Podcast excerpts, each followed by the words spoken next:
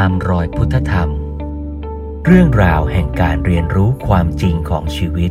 เพื่อการดำเนินชีวิตตามแนวพุทธธรรม ชวนร่วมเรียนรู้กับพระครูเมธังกร วัดยาณเวศกวัน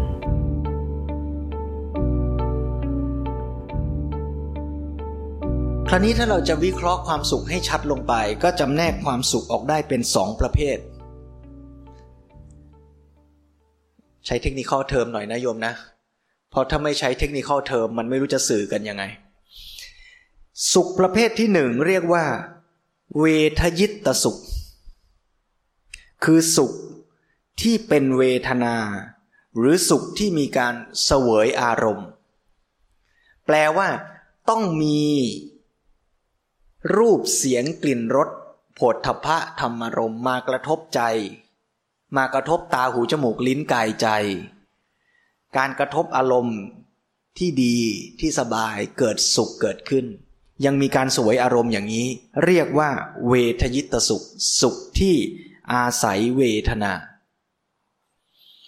กับสองเรียกว่าอเวทยิตสุข คือสุขที่ไม่เป็นเวทนาหรือไม่อาศัยการสวยอารมณ์ พูดง่ายๆก็คือ อเวทยิตสุขก็คือนิพพานนั่นแหละ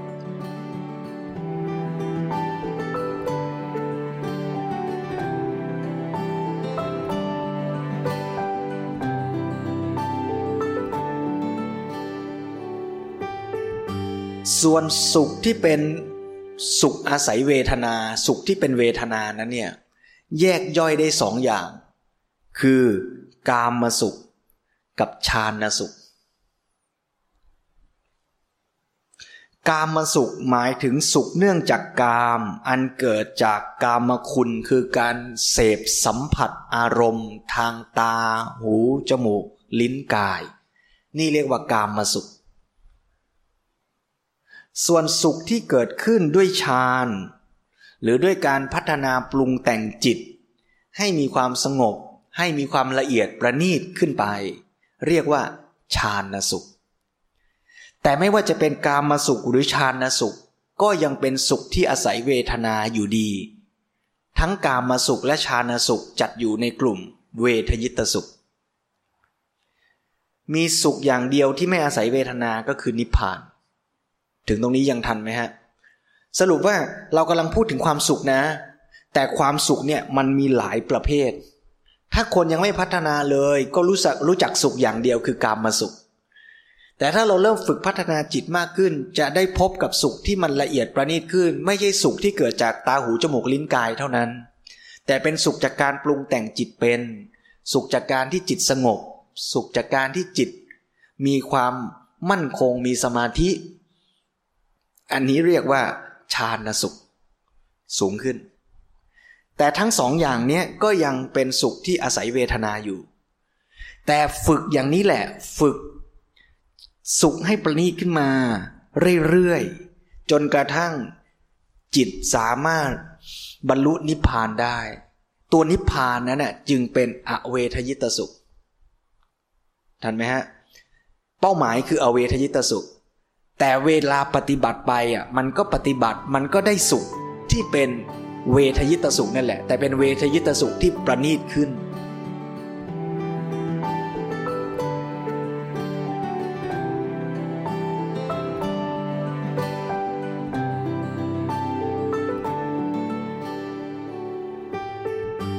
คคลที่พัฒนาชีวิตตัวเองสูงขึ้นเรื่อยๆ ก็มีโอกาสได้สุขที่ประณีตขึ้นเรื่อยๆ ปุถุชน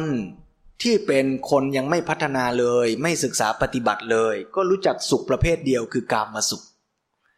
ปุถุชนที่พัฒนาขึ้นมาเริ่มเรียนรู้ทำบุญให้ทาน ก็เริ่มมีความสุขที่ประณีตขึ้น จนปุถุชนนั้นปฏิบัติสมาธิได้ฌานก็จะสัมผัสฌานสุข เป็นสุขที่ประณีตขึ้นกว่ากามมาสุข เมื่อปฏิบัติฌานสุขไปเรื่อยๆ จนกระทั่งเจริญวิปัสสนา สามารถละกิเลสได้สิ้นเชิง ก็พบสุขที่ประณีตขึ้นไปอีก คือตัวอเวทยิตสุข เป็นสุขที่ไม่จำเป็นต้องอาศัยการปรุงแต่ง ไม่อาศัยเวทนาคือนิพพาน อริยบุคคลก็จะมีโอกาสสัมผัสสุขชนิดที่สามนี้ แต่อริยบุคคลก็ยังสามารถที่จะมีสุขจากฌานก็ได้ด้วย แปลว่า ไอ้สุขขั้นต่ำๆเนี่ยมันก็เป็นพื้นฐาน แต่คนที่ได้สัมผัสสุขที่ประณีตขึ้นไปแล้วเนี่ยเขาก็ยึดติดอยากได้ไอ้สุขต่ำๆเนี่ยน้อยลง ไม่ได้แปลว่าเราต้องเสียสละสุขอันนี้เพื่อไปเอาสุขอันนั้น แต่เพราะการปฏิบัติพัฒนาเราพบสุขอันนั้น เราจึงไม่ค่อยแคร์สุขอันเก่า หลวงพ่อสมเด็จอธิบายเปรียบเทียบเหมือนเด็กที่ตอนเล็กๆ สนุกกับการเล่นก้อนอิฐก้อนหิน หรือแม้แต่สนุกจากการเล่นมูดเล่นคูดตัวเอง เอาไม้เขี่ยดินเขี่ยหินสมมุติเขาก็สนุกอยู่แค่นั้น แต่วันหนึ่งเขาเจอวิดีโอเกม เขาเจอมือถือ เขาเจอเกมคอมพิวเตอร์ เขาสนุกขึ้น พอเขาสนุกขึ้นเนี่ย ไม่จะไม่ต้องไปบอกให้เขาเลิกเล่นดินเล่นหิน เขาเลิกเอง เพราะเขาเจอสุขที่มันสูงกว่าแล้ว ในทำนองเดียวกัน เมื่อผู้ปฏิบัติปฏิบัติไปเจอสุขที่ละเอียดประณีตขึ้น เขาก็พร้อมและยินดี ที่จะไปหาสุขที่ประณีตขึ้น แล้วก็ค่อยๆคคลายความอยากความยึด ความพอใจในสุขที่มันหยาบไปเอง นี่จึงเป็นแนวทางในการพัฒนาสุขในทางพระพุทธศาสนา คือเมื่อเราเราไม่ได้บอกให้ทิ้งกามาสุข แต่ชี้ให้เห็นว่ากามาสุขมีคุณและโทษอย่างไร ซึ่งเดี๋ยวจะได้อธิบายต่อไปในภาคบ่าย เมื่อเห็นคุณเห็นโทษของกามาสุข แต่ก็พัฒนาสุขที่ประณีตขึ้นไปด้วย เมื่อพัฒนาสุขที่ประณีตขึ้นไป จนเริ่มสัมผัสสุขที่ประณีตขึ้น ก็จะเริ่มเรียนรู้ว่าอ๋อมันมีสุขที่ดีกว่าการมาสุขอีกนะ แล้วเขาก็ค่อยๆ อยากได้สุขอย่างเงี้ยมากขึ้น การที่จะยึดและอยากได้การมาสุขก็ค่อย ๆ ลดลงไปเองนี่คือการพัฒนาความสุข เพราะฉะนั้นจะเห็นว่าในระหว่างการพัฒนาเนี่ยมันได้สุขที่ประณีตขึ้นไปเรื่อยๆ โดยไม่จำเป็นต้องมาบีบคั้นตัวเองให้ละทิ้งสุขอันเก่า ยกตัวอย่างเช่น ผู้ปฏิบัติที่เริ่มต้นยังไม่พัฒนาความสุข ก็คิดว่าชีวิตมีความสุขต้องกินของอร่อย ต้องไปเที่ยวดูหนัง ต้องได้สัมผัสอ่อนนุ่ม คิดแต่ว่าสุขมันมีอยู่แค่ตาหูจมูกลิ้นกายใจเท่านั้น ใช้ชีวิตก็กระเสือกกระสนดิ้นรนทำงานแทบตายเพื่อหาเงินเอาเงินมาซื้อ สิ่งที่จะมาสนองตาหูจมูกลิ้นกายของตน ความสุขในโลกกระทัดของตนมีอยู่แค่นั้น ก็สแสวงหาอยู่ได้เท่านั้น แต่เมื่อผู้ปฏิบัติค่อยๆ เริ่มมาเรียนรู้ปฏิบัติธรรม เริ่มให้ทาน ก็เริ่มพบว่า เออ เวลาเราให้ทานเนี่ย มันก็สุขนะ สุขอีกแบบ ไอ้สุขตอนได้เนี่ยมันสุขแบบหนึ่งได้กินของอร่อยเนี่ย สุขไหมสุขแป๊บเดียว สุขอร่อยเนี่ย อยู่นานไหมเวลากินของอร่อย เวลาได้ของที่ชอบใจพอใจเนี่ย สุขนานไหม ได้โทรศัพท์เครื่องใหม่เนี่ย สุขนานไหมอาจจะสุขแป๊บเดียวแล้วสักพักเริ่มทุกข์แล้วนะ เดี๋ยวมันจะหายไหมนะเดี๋ยวมันจะหล่นไหมนะทุกจากความหวงแหน ทุกจากการสูญเสียก็จะรอคอยติดตามมา กับสุขแบบกามมาสุข เพราะฉะนั้นพอผู้ปฏิบัติเริ่มเห็นอย่างนี้ เริ่มเห็นแล้วว่า โอ้ กามาสุขก็มีโทษนะ สุขแม้มีอยู่จริง แต่มันก็ประเดี๋ยวประดาว เอาอะไรกับมันไม่ได้ แต่พอเขาเริ่มปฏิบัติไปเขาเริ่มมีความสุขจากการให้ทาน มีความสุขจากการรักษาศีล มีความสุขจากการทำจิตสงบ สุขจากทานศีลภาวนาเป็นต้น เขาพบว่า เออ เวลาให้ทานแล้วนะ มันสุขจริง ๆ ด้วยนะ แล้วมันสุขประณีต ลองนึกภาพว่าเราเดินไป แล้วเจอคุณยายแก่ๆนั่งอยู่ข้างถนน ท่าทางเหน็ดเหนื่อยและหิวโซมาก เสื้อผ้าสกปรกมอมแมม เราก็ต้องรีบไปทำงาน มีเวลาคุยกับคุณป้าไม่มากนัก แต่ในกระเป๋าเนี่ยมีขวดน้ำแล้วก็ขนมปังติดกระเป๋าอยู่ ก็เลยแบ่งน้ำขวดนั้นน่ะกับขนมปังให้คุณยายคุณป้านะบอกป้า ทานขนมทานน้ำก่อนนะ ป้าหันมามองเราด้วยแววตาที่มีความสุขมาก แล้วก็รับขนมปังจากมือเรา เปิดออกแล้วก็หยิบขนมปังชิ้นเล็ก ๆ ใส่ปาก เคี้ยวเคี้ยวเคี้ยวแล้วหันมาบอกเราว่า ขอบคุณมากนะ ป้าเนี่ย หลงทางไม่มีอะไรทานมาหลายวันแล้ว ได้ขนมปังชิ้นเนี้ยช่วยชีวิตป้ามาก สมมุตินะ ความรู้สึกในใจเราตอนนั้นเป็นยังไง มันสุขไหม มันสุขคนละอย่างจากตอนที่เราได้ของอร่อยได้ของรักของชอบ มันเป็นความสุขจากการได้ช่วย ได้ให้ได้แบ่งปัน คนที่ไม่เคยให้จะไม่รับรู้ว่าสุขแบบเนี้ยมันอิ่มเอมใจซะยิ่งกว่าสุขจากการได้ของได้รางวัลได้ขนม มากมายขนาดไหน แต่ถ้าเราเคยให้ เราจะรู้ว่าสุขจากการให้มันเป็นยังไง เหมือนกัน คนที่เคยเจริญวิปัสสนาเจริญสมถกรรมฐาน จนพบความสงบของจิตมากขึ้นเท่าไหร่ ก็จะยิ่งเข้าใจว่ามันมีสุขที่ละเอียดประณีตมากขึ้นเท่านั้น คนที่เจริญวิปัสสนาเห็นความจริงของชีวิตเกิดปัญญา ก็จะรู้ว่ามันมีความสุขจากการเข้าใจชีวิต ความสุขจากการมีปัญญา ความสุขจากการไม่โง่ มันสุขยังไง เปรียบเทียบง่าย ๆ เวลาโยมเรียนเลข แล้วคิดโจทย์เลขออกเนี่ย สุขไหม มันมีความสุขจากการได้รู้ไหมไอตอนไม่รู้อะ มันมีความทมึนทมึนบางอย่างอยู่ในหัว แล้วพอมันรู้ปุ๊บมันก็สว่าง มันอ้อรู้แล้ว เนี่ยสุขจากการได้รู้ เพราะฉะนั้นคิดดูสิว่าแค่คิดเลขออกมันยังสุขขนาดนั้น แล้วถ้าเราเข้าใจชีวิต เราไม่ใช่แก้ปัญหาคณิตศาสตร์นะเราแก้ปัญหาชีวิตได้ เราคลายปมปัญหาชีวิตได้เนี่ยมันจะสุขสว่าง โปร่งโล่งขนาดไหน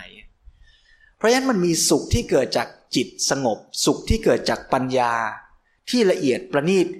รอคอยให้เราค้นเจออีกมากมาย แล้วเมื่อเราเจอความสุขอย่างนั้นน่ะเราก็จะรู้แก่ใจเองว่าอ๋อไอ้สุขจากการดูรูปสวยกินของอร่อย โธ่เอ้ย มันเป็นสุขจิบจ้อย ไม่ได้ต้องปฏิเสธมันนะ ไม่ได้รังเกียจมันนะ แต่รู้ว่ามันจิบจ้อย มันก็มีข้อดีนะ แต่มันก็มีข้อเสียนะ แต่มันไม่ได้มีสลักสาระสำคัญอะไรเท่าไหร่เลย เราก็พร้อมที่จะ วางเฉย ต่อสุขและทุกข์แบบนั้น แล้วมาพัฒนาสุขที่ละเอียดประณีตขึ้น มากขึ้น นี่คือแนวทางในการพัฒนาความสุขในทางพุทธศาสนา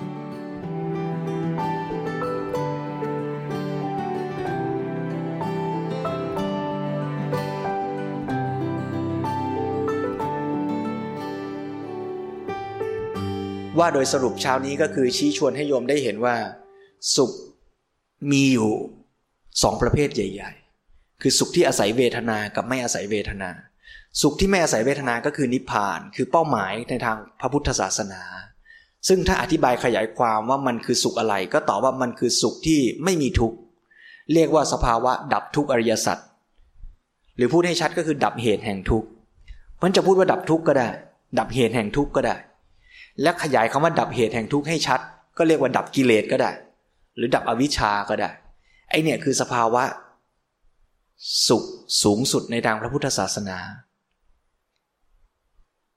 ซึ่งเป็นสุขที่ไม่อาศัยเวทนา เรียกว่าอเวทยิตสุข เป็นบรมสุข เพราะฉะนั้นต้องชัดว่าบรมสุข ไม่ได้แปลว่าแม็กซิมัยสุขเวทนา บรมสุขคือนิพพานแปลว่าสุขที่ไม่อาศัยเวทนา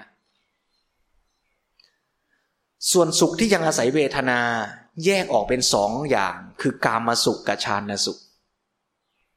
กามสุขยังอาศัยวัตถุสิ่งเสพตาหูจมูกลิ้นกาย ถามว่ามันมีข้อดีไหมก็มี แต่มันมีข้อเสียไหมก็มาก แล้วมันมีสุขที่ดีกว่านั้นไหม ก็ตอบว่ามี คือฌานสุข คือสุขในระดับจิตใจ เพราะฉะนั้นสิ่งที่เราจะพัฒนาได้ก็คือพัฒนาคุณภาพของความสุข จากเดิมที่คิดว่าสุขต้องได้จากตาหูจมูกลิ้นกายเท่านั้น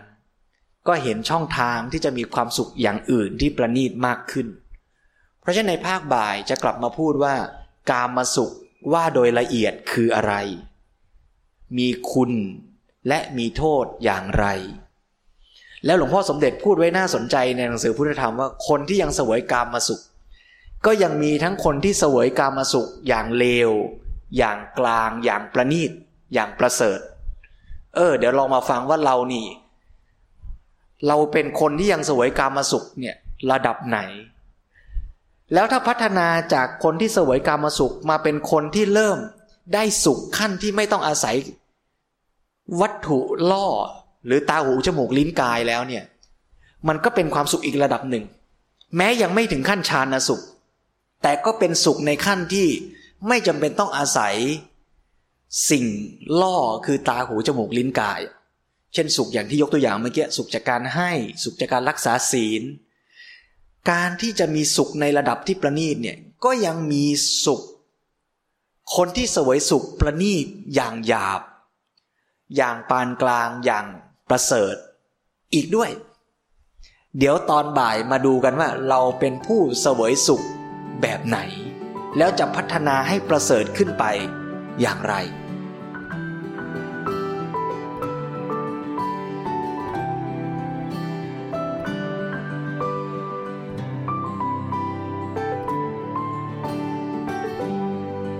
ตามรอยพุทธธรรม